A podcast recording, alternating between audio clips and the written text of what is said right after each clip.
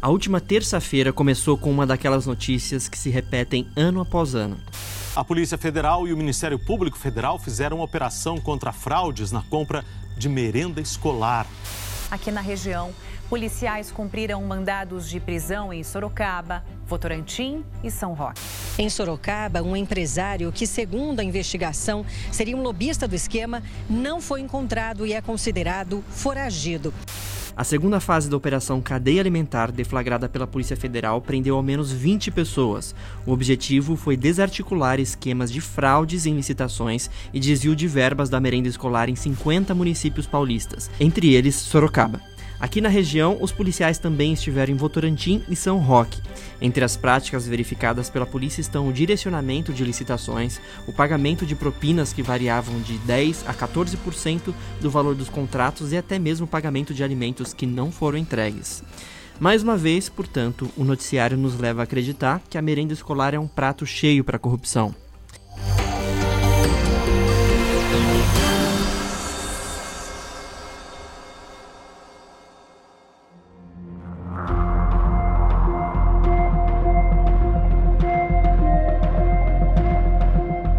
A Operação Cadeia Alimentar descobriu que a propina variava com a participação ou não de lobistas no esquema. No caso de pagamento por serviço não prestado, 100% do valor do contrato era dividido meio a meio entre envolvidos na administração pública e na empresa fornecedora. Segundo a Polícia Federal, os esquemas funcionavam pelo menos desde 2013. O total desviado ainda não é conhecido, mas há contratos que chegam a 10 milhões de reais. Ainda de acordo com a polícia, não é possível dizer que os estudantes dos municípios envolvidos ficaram sem merenda escolar, mas sim que prefeituras pagaram por produtos de merenda que sequer foram oferecidos. A polícia detectou pagamentos em contas bancárias em nome dos próprios funcionários públicos ou de familiares e advogados dos envolvidos, e também em espécie dentro das prefeituras. Os nomes dos envolvidos não foram revelados pela polícia. Bens de envolvidos foram bloqueados e a justiça determinou também o bloqueio de valores em contas bancárias que somam cerca de 2 bilhões de reais. Dois dos investigados fizeram delação premiada à Polícia Federal e ao Ministério Público Federal em julho do ano passado. Isso foi o que resultou na operação de terça-feira. Os investigados podem ser responsabilizados pelos crimes de organização criminosa, falsidade ideológica, fraude em licitação, corrupção ativa, corrupção passiva e prevaricação.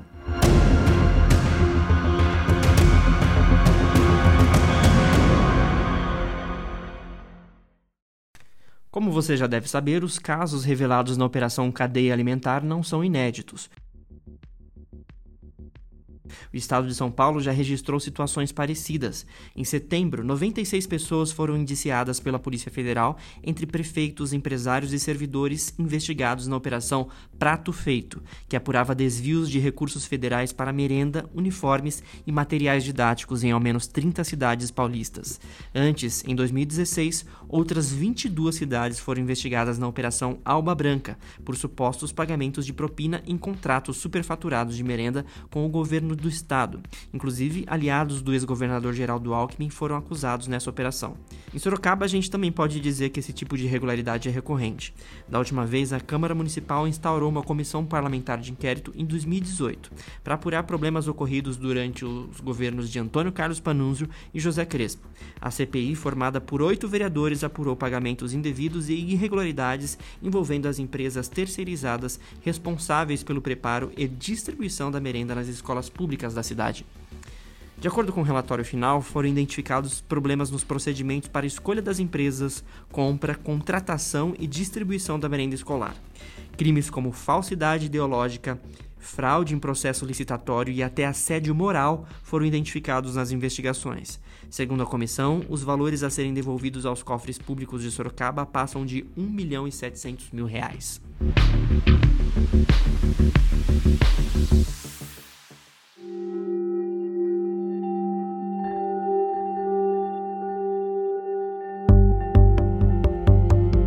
Hudson, você integrou essa CPI da merenda em 2018, né?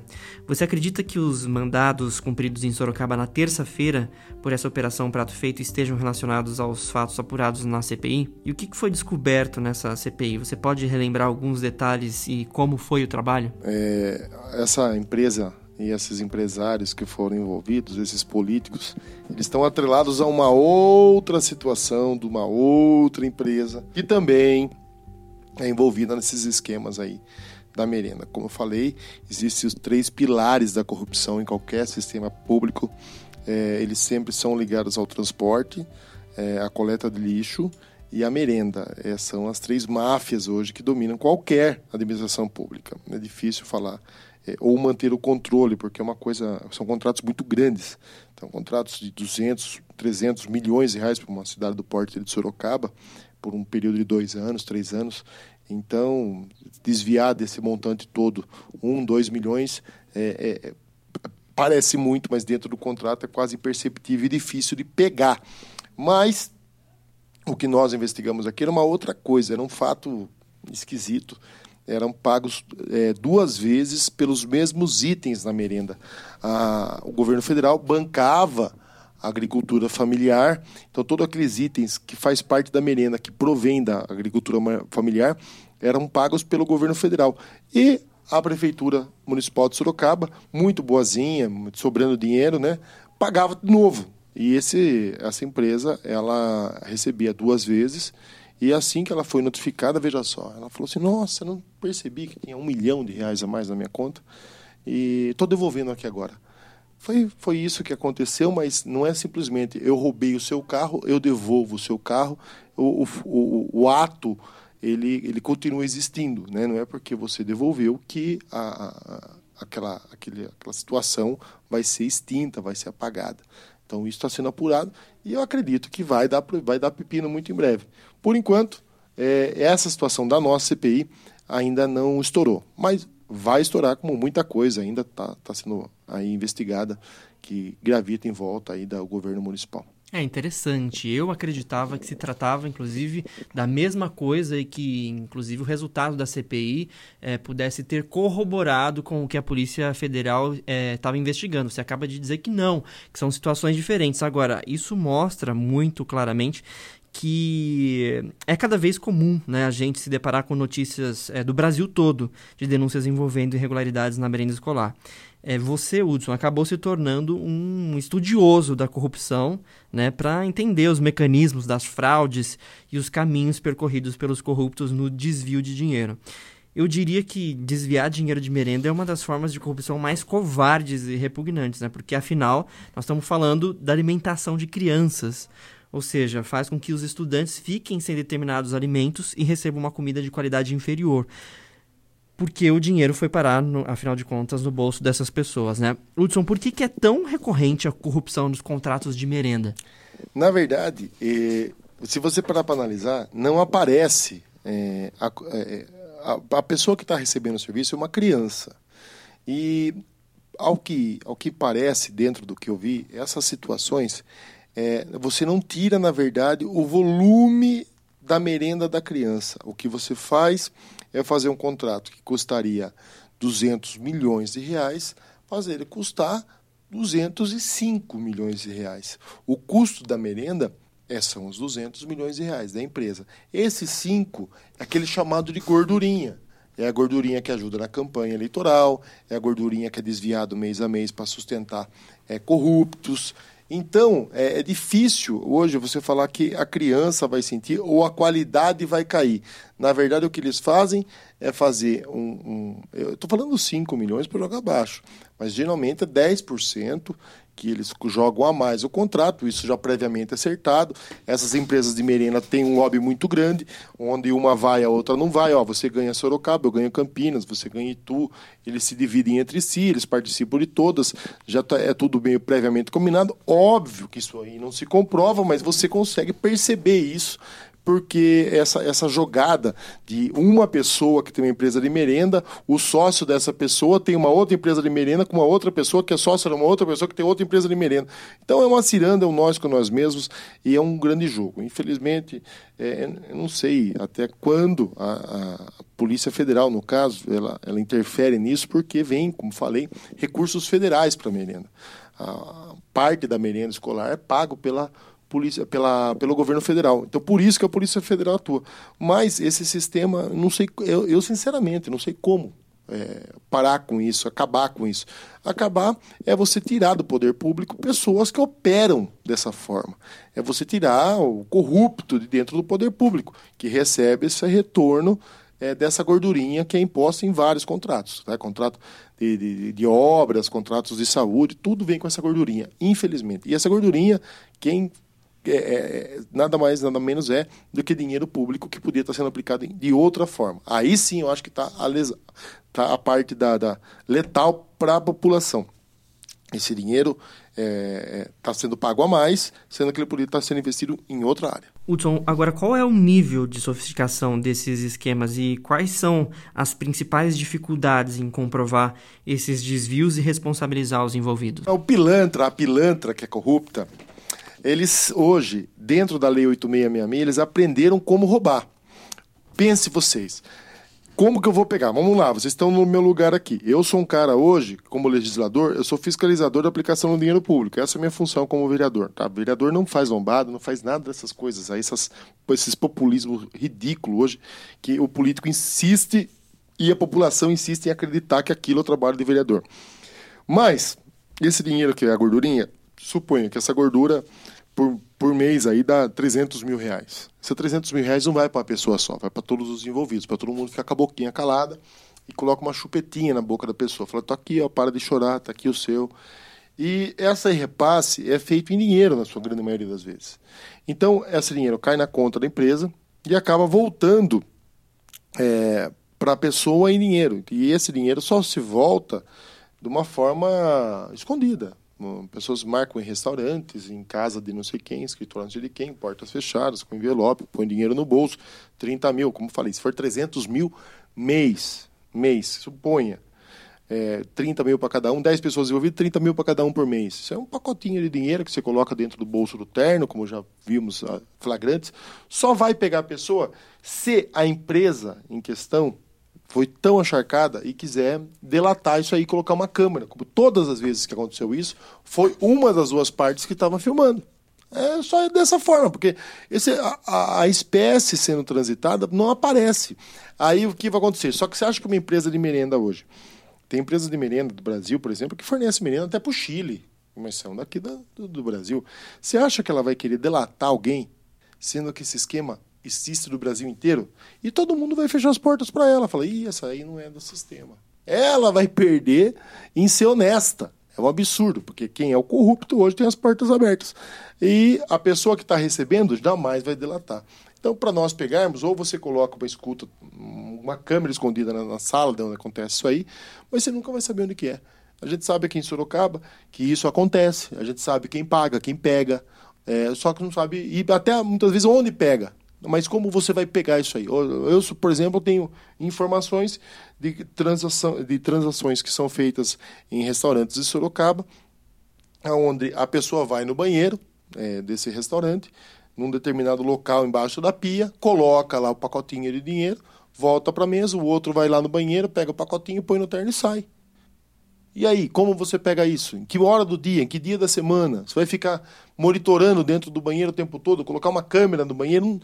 É, daqui a pouco muda um restaurante, entendeu? Então, é uma forma, é, é, eles são muito é, ardilosos para tomar as coisas, já, justamente para não deixar brecha. É esse o país que a gente vive. Fazer o quê? É, é difícil, gente, é difícil, mas a gente não pode desanimar e não pode desistir. Eu falo mais, é político, empresário, é servidor público, é cargo político também. Tem muito hoje secretário hoje que é indicado porque justamente sabe como é que funciona o sistema. Ele é indicado justamente para arrecadar dinheiro para a próxima campanha. O cara é colocado dentro do governo para operar a corrupção, para encher o caixa, para poder fazer campanha, para continuarem roubando. Ué, isso é realidade, gente, infelizmente. Como eu já falei anteriormente, o total desviado ainda não foi estimado, mas tem contratos que chegam ao valor de 10 milhões de reais. Cerca de 2 bilhões em bens foram bloqueados pela justiça. Em Sorocaba, de acordo com a CPI de 2018, 1 milhão e 700 mil reais precisam ser devolvidos.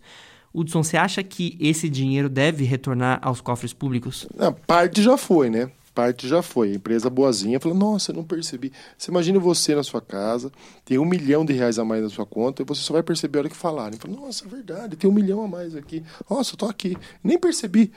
Gente, pelo amor de Deus, né? Mas tudo bem.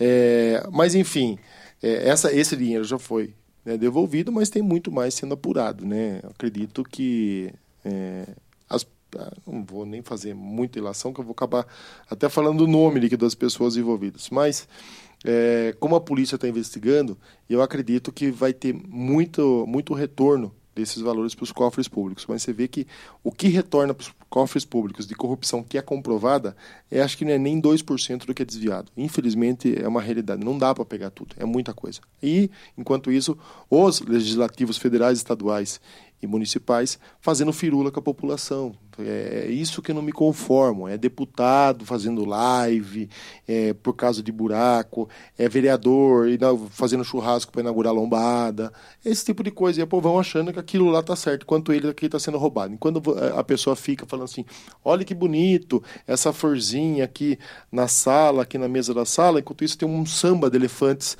é, na cozinha e ninguém está dando bola. E isso não está certo, mas a população parece que gosta de ser enganada, gosta do político populista e por isso que esse país nunca é, vai para frente com tanto corrupto hoje, podendo operar tranquilamente, porque se não é a Polícia Federal, a Polícia Civil é, é agir em, algumas, em alguns pontos, aliás, agir mediante denúncia, denúncia muitas vezes parte do legislativo. Eu sou um cara que sou uma fábrica de denúncia para o Ministério Público, para o GAECO, para a Polícia Civil, ou isso, mas é muito pouco. Eu acho que o, os políticos hoje deveriam amadurecer nas suas funções para que a corrupção começasse a, a, a, de fato, se tornar é, um crime que não compensasse. É, é, você falou a respeito dos nomes. A Polícia Federal não divulgou os nomes oficialmente, é, mas alguns nomes circularam nos bastidores, né? Não, essa parte é, é legal, Tiago. Essa parte é legal por quê? Porque daí começam as insinuações, né? Exato. Exato. Mas como a gente sabe, a Polícia Federal, como você mesmo mencionou é, em off, ela costuma ser muito sigilosa muito né, nas suas operações. Então acredito que até em função disso ela não abriu a lista de nomes de pessoas que foram presas, né? Como é, parte dessa segunda fase da operação que cumpriu mandados em Sorocaba e outras cidades da região. Agora, no vocabulário dos participantes do esquema, Hudson, o direcionamento de licitações era chamado de trava ou cadeado. Era essa, eram isso, os termos que eles usavam para se referir ao direcionamento de licitações. Agora, eu queria que você explicasse como que funciona um esquema para determinar o ganhador de uma determinada licitação. Existe também a possibilidade de desqualificar uma ganhadora para beneficiar um empresário é, que no primeiro momento perdeu, né? Eu não vou falar o nome, mas eu tive uma reunião hoje, antes desse podcast, né? para quem é de Sorocaba, conhece a Padaria Real Boa Vista, eu estava com um empresário lá que ele foi exterminado de uma licitação, exterminado de uma licitação, a empresa dele quase quebrou, porque é, o pessoal que estava preparando essa licitação chamou ele para conversar, falou: oh, amigão, pelo que eu estou vendo aqui, a sua pontuação tá boa, você corre o risco de corre o risco de ganhar, porque é arriscado você ganhar uma licitação hoje estando no meio de um monte de bandido, né? E só que é o seguinte, aqui funciona assim, funciona assado. Ele falou não, não, não, eu estou bem, eu vou ganhar a licitação. Eu, meu preço é o melhor, meu produto é o melhor, minha empresa está certinha, tem todos os certificados. Eu atuo no Brasil inteiro, eu, eu, eu vendo para a Polícia Federal, eu vendo para. Ih, falou, para a Polícia Civil do, do Estado de São Paulo. Falei assim, então eu estou tranquilo. No fim, ele ganhou, não quis participar do esquema. E aqui em Sorocaba, no início do ano de 2017, ele foi. ganhou tudo certinho, bonitinho, e ele foi escrachado, ele foi desclassificado. Acha, plantaram denúncias contra ele, fizeram. acabaram com a empresa dele, cancelaram a licitação, des, des, como posso dizer assim, de, é, ela ficou fora, ela foi cancelada, o, a possibilidade, é, tem um nome correto isso aí, que você tira a empresa, é, ela foi destituída do quadro licitatório e ganhou a, a e, e, também o segundo colocado também tiraram fora e foi ganhar o terceiro colocado que aceitou as propostas da, da, da dos agentes políticos que estavam tocando essa licitação. Ele ficou muito bravo, muito bravo na época voltou para Sorocaba, fez uma denúncia na corregedoria. Essa denúncia, é, eu tive acesso é, a essa denúncia, achei uma coisa absurda. Comecei a ler, são 1.700 páginas esse processo. Eu comecei a ler à noite, teve noites que eu tenho, fiquei achei tão envolvido que passeando, fui perceber, estava clareando o dia, lendo essas, essas a denúncia desse rapaz. Só que eu falei, eu preciso conhecer esse cara. Preciso que ele me fale o que não está no papel. Porque muitas vezes o papel é, é, não está. O agente político, o vagabundo, corrupto, pilantra, ele não assina, não é ele que assina, ele é o agente político externo. Ele dá para o fiscal do contrato assinar, é outras pessoas que assinam. E as pessoas muitas vezes são obrigadas a assinar.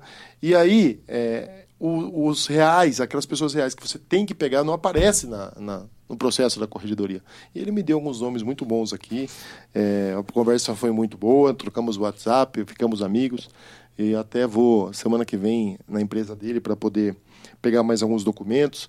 E, mas é assim que funciona. Então, ou você participa de um esquema, ou você faz aquele, aquela licitação preparada. Direcionada, direcionada. quando você coloca várias especificidades ah. que só uma determinada empresa pode atender. Casa de papel. Casa de papel, uma empresa para ganhar tinha que ter um caminhão para carregar a arquibancada do carnaval, ela tinha que ter um caminhão Hyundai HB, não sei das quantas. Meu, o que faz de diferença no, no, resultado final do trabalho a marca do caminhão? É que a empresa que tinha que ganhar tinha aquele caminhão. Então, as outras que não tinham esse caminhão específico foram desqualificadas, descredenciadas. E aí ganhava essa empresa. Ou você faz tudo combinado. Fala, amigão, seguinte, eu vou ganhar a bancada do carnaval, você vai ganhar o enfeite de Natal e você vai ganhar a administração do teatro. Então tá bom, então você entra nessa aqui com preço maior que o meu, eu vou colocar esse, você coloca mais caro, eu ganho. Na outra você ganha. É tudo assim. Infelizmente, gente. Infelizmente. Então você pode filmar, pode gravar, pode fazer o que for. É assim que funciona a, a, as licitações hoje. A Lei 8666 só existe hoje para burocratizar, porque o bandido já aprendeu operar dentro da Lei 8666 é, de forma ilícita. É, é você, o, só, só dificultou um pouco mais. Hoje, se você precisa comprar um remédio, você para conseguir o remédio, é, é, ou você faz emergencial, paga três vezes o valor do remédio, ou você abre uma licitação, demora 90 dias para você conseguir fazer colocar o remédio à disposição da população. Porque a lei 8666 é tanta exigência, tanta exigência, mas não blinda nada de corrupção, nada, só burocratiza. Em Sorocaba foram cumpridos dois mandados de busca e apreensão e um de prisão. Em Votorantim foi cumprido um mandado de busca e em São Roque dois de prisão e três de busca. É certo que tem muito mais pessoas envolvidas, mas a gente pode imaginar que essas prisões foram estratégicas para fazer com que esses presos colaborem com a investigação, né, Hudson? Cinco pessoas já admitiram participação e aceitaram contribuir com a polícia. Você acha que as delações podem ser, digamos, o fio condutor para revelar um novelo de cambalachos com a merenda? É, aí entra agora é, quando o bandido vira mocinha, né? Porque até então ele agora é bandidão, tava roubando, tava levando dinheiro. E a hora que a polícia chega na casa dele, tal, tal, tal ai, pelo amor de Deus, eu caí num, num golpe, eu não sabia do que eu tava envolvido, vou falar tudo tal. Só que depois que ele vai lá e entrega tudo pra polícia, tem a honradez para poder é, sustentar tudo aquilo que ele falou né? Porque depois a bandidade vai vir em cima dele, ele vai tentar desfalar o que ele falou. Aí não existe mais como ele fazer isso. Então, é, eu acho que, como na, na, na, Lava Jato, muitos do que dessas pessoas que foram é, feita a delação premiada, já fala premiada, falou, amigão, se você colaborar com nós aqui, o peso da lei sobre você, né, da punição sobre você vai ficar mais brando. Só que o cara tem que falar primeiro de tudo, o que ele sabe e sustentar aquilo que ele falou, porque é falado em várias esferas. Ele fala na polícia federal, depois no Ministério Público e depois na Justiça. Agora, falar duas vezes ou coisas diferentes, aí não dá, quem vai se enrolar é a pessoa, né? É o delator. Muito bem, chegou a hora de falar sobre as notícias de Sorocaba. Vamos para a segunda parte do Legitimidade Podcast. A Prefeitura de Sorocaba demoliu na manhã desta quinta-feira a guarita da Guarda Civil Municipal que ficava na Praça Coronel Fernando Prestes, na região central. A estrutura, inaugurada no início do ano pelo então prefeito José Crespo, causou polêmica por ser construída em frente à Catedral Metropolitana de Sorocaba. Hudson, tem gente que era contra a permanência daquela, daquele abrigo, né? Tem gente que era a favor. Você que tem uma formação voltada para a área da segurança pública, como que você avalia essa medida? Coisa mais medonha, mais aberração onde é aquilo aqui na Praça Central do Sorocaba, sempre me manifestei contrário. Não existe mais lugar nenhum do planeta Terra, nem se você for para os países mais inóspitos do mundo. Não existe mais segurança dentro de Guarita, gente. Não existe mais isso. Isso é uma prática populista, ridícula, feia. Eu não sei como mais eu consigo arrumar adjetivo para demonstrar o meu carinho por aquela obra. Mas, mesmo assim, foi feita numa área que não edificável, uma área que teve um inquérito policial, é, não poderia ter feito ali sem autorização de ninguém. O prefeito escuta quem não entende, escuta quem não tem noção das coisas, não escutou nenhuma pessoa especialista em segurança, não consultou nenhum policial. Hoje existe, para aquela função da guarita de você colocar uma pessoa ali exposta 24 horas, existem câmeras Dome com reconhecimento facial, que reconhece até placas de carro. É, eu, eu, vou contar uma coisa para você. Uma vez eu tive na Via Oeste e tem uma câmera acabando a Castelinho aqui, perto ali já da, daquela ponte que passa por cima do Rio Sorocaba, tem uma última câmera ali. Aquela câmera dava para ver as placas do carro, dos carros que estão estacionados no Carrefour do Iguatemi. Então você pensa, se coloca uma câmera, não precisa tudo isso, mas a tecnologia que você consegue identificar, as câmeras que hoje fazem a segurança do centro, existia uma câmera que ficava na é, Rua 15 com a Barão do Rio Branco, ela dava para ver o rosto das pessoas que estavam passando na Álvaro Soares. Então, gente, existe tecnologia, uma coisa, e muitas vezes ela, ela tem inteligência meio que artificial. Ela, se você coloca o banco de dados da Polícia Civil dos procurados, ela identifica essas pessoas, pessoas desaparecidas. Enfim, tanta tecnologia, tanta coisa boa para se fazer, mais barata do que manter uma pessoa aliás, três turnos de guarda municipal lá que não estava ficando ninguém. Eu passei a noite várias vezes lá, batia no vidro, ninguém é, é, se manifestavam, não tinha nada. Colocaram isso no filme, até para ninguém ver que aquilo lá estava vazio. Mas, enfim, não era para ter existido. Uma polêmica na época, aliás, é, as pessoas no Facebook hoje falam não, que aquilo custou 60 mil, que custou 40 mil, que custou 15 mil, que custou. Não custou nada. Foi tanta polêmica na época que a construtora, como fez um negócio sem projeto, sem nada, viu isso aqui vai dar problema, não chegou nem a cobrar. Então, vamos tirar, vamos fazer é, a praça ficar mais bonita, todos os 20 vereadores aqui de Sorocaba é, assinaram um termo contra aquela obra medonha e fazer com que agora uma base da Polícia Militar, um convênio com a Polícia Militar, possibilite ali essa base comunitária nova que o João Dória mandou para, para os municípios. Sorocaba, se não me engano, recebeu cinco. Uma delas é, já há uma conversa para ficar na praça, ou uma base móvel da Guarda Municipal, que, por exemplo, na sexta-feira à noite pode ficar ali na, na, na, Praça da Bandeira, que fica aquele rolezinho ali, coloca a base lá. Agora, uma coisa medonha daquela, se não, é, daqui a pouco podia até sofrer um vandalismo por ficar vazio.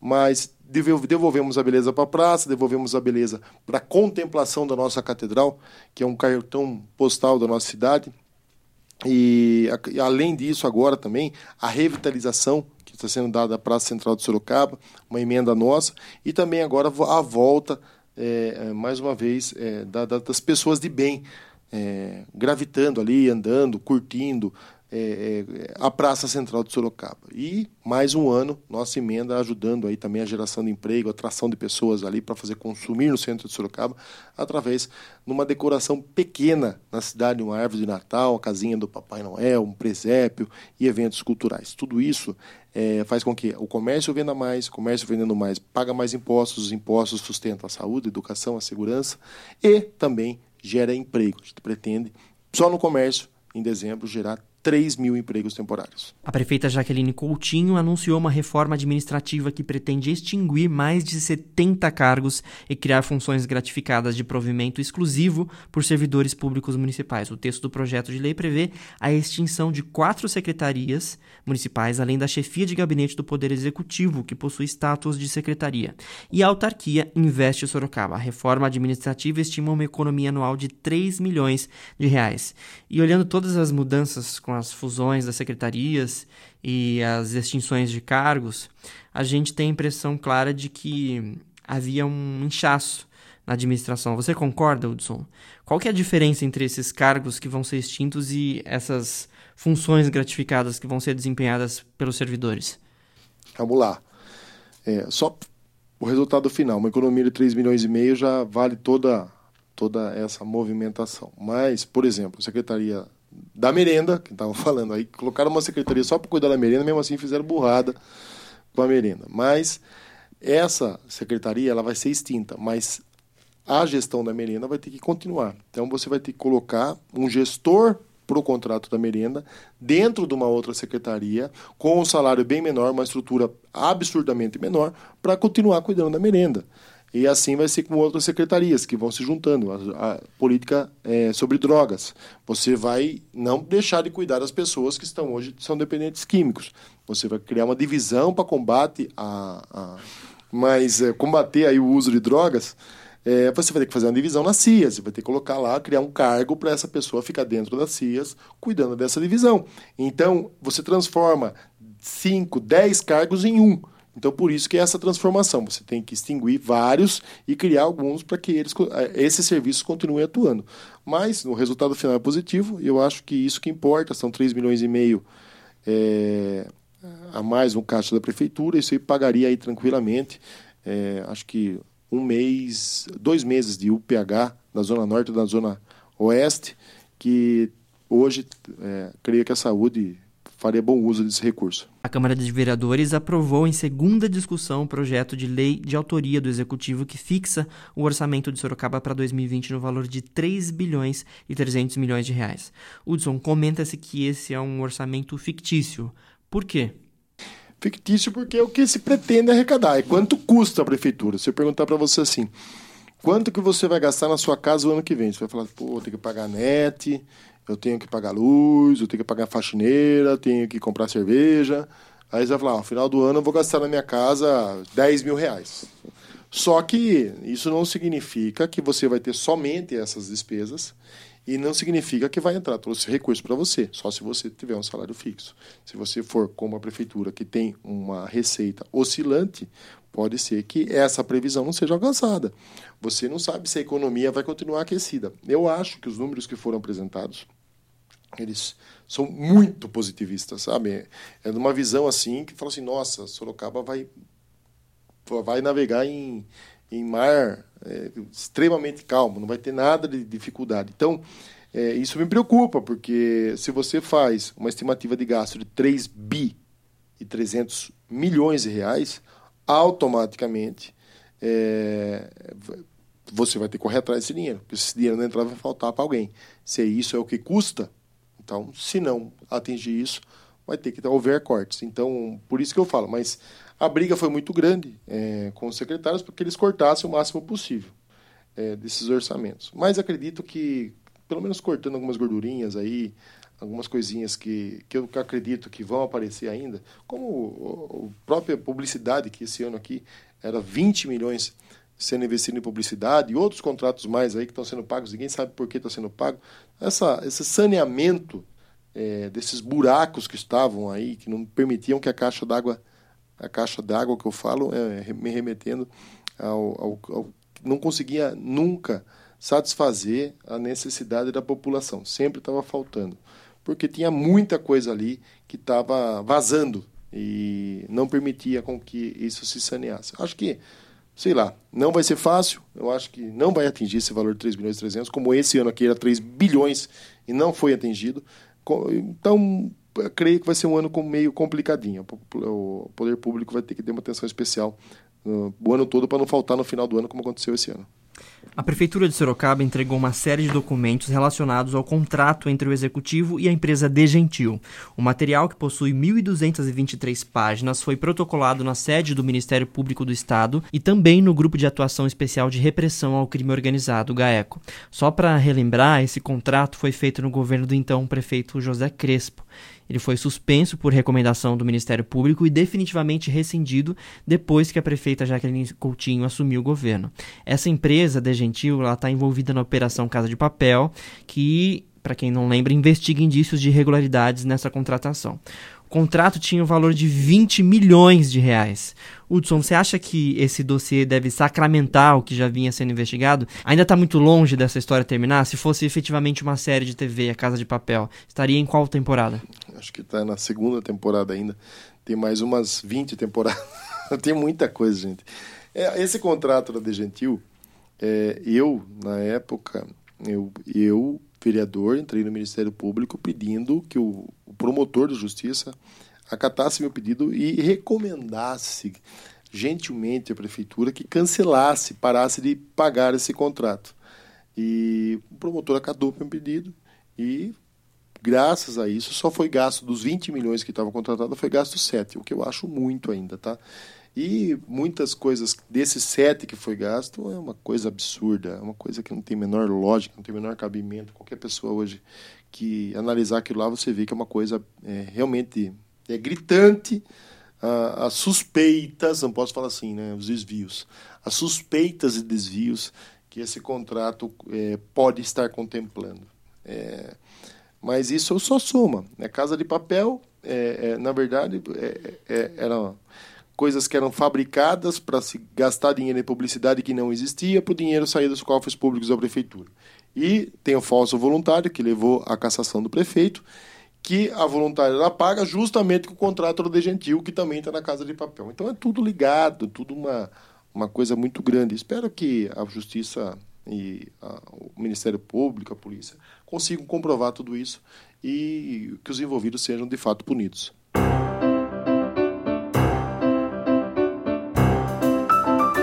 Muito bem, hora da terceira parte do Legitimidade Podcast. Esse é o momento das dicas da semana. Qual a sua dica, Hudson Pessini?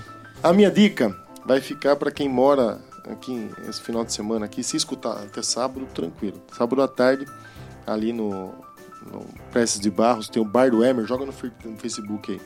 Quem tiver afim de comer costela de graça, costela do chão de graça, você vai no Bar do Emer, só que só pode comer se chegar com um litro de leite. Então, todo ano um dos amigos ali, a gente doa, todo mês, um dos amigos doa uma costela e essa costela fica sendo assada ali com fogo de chão, fica muito boa.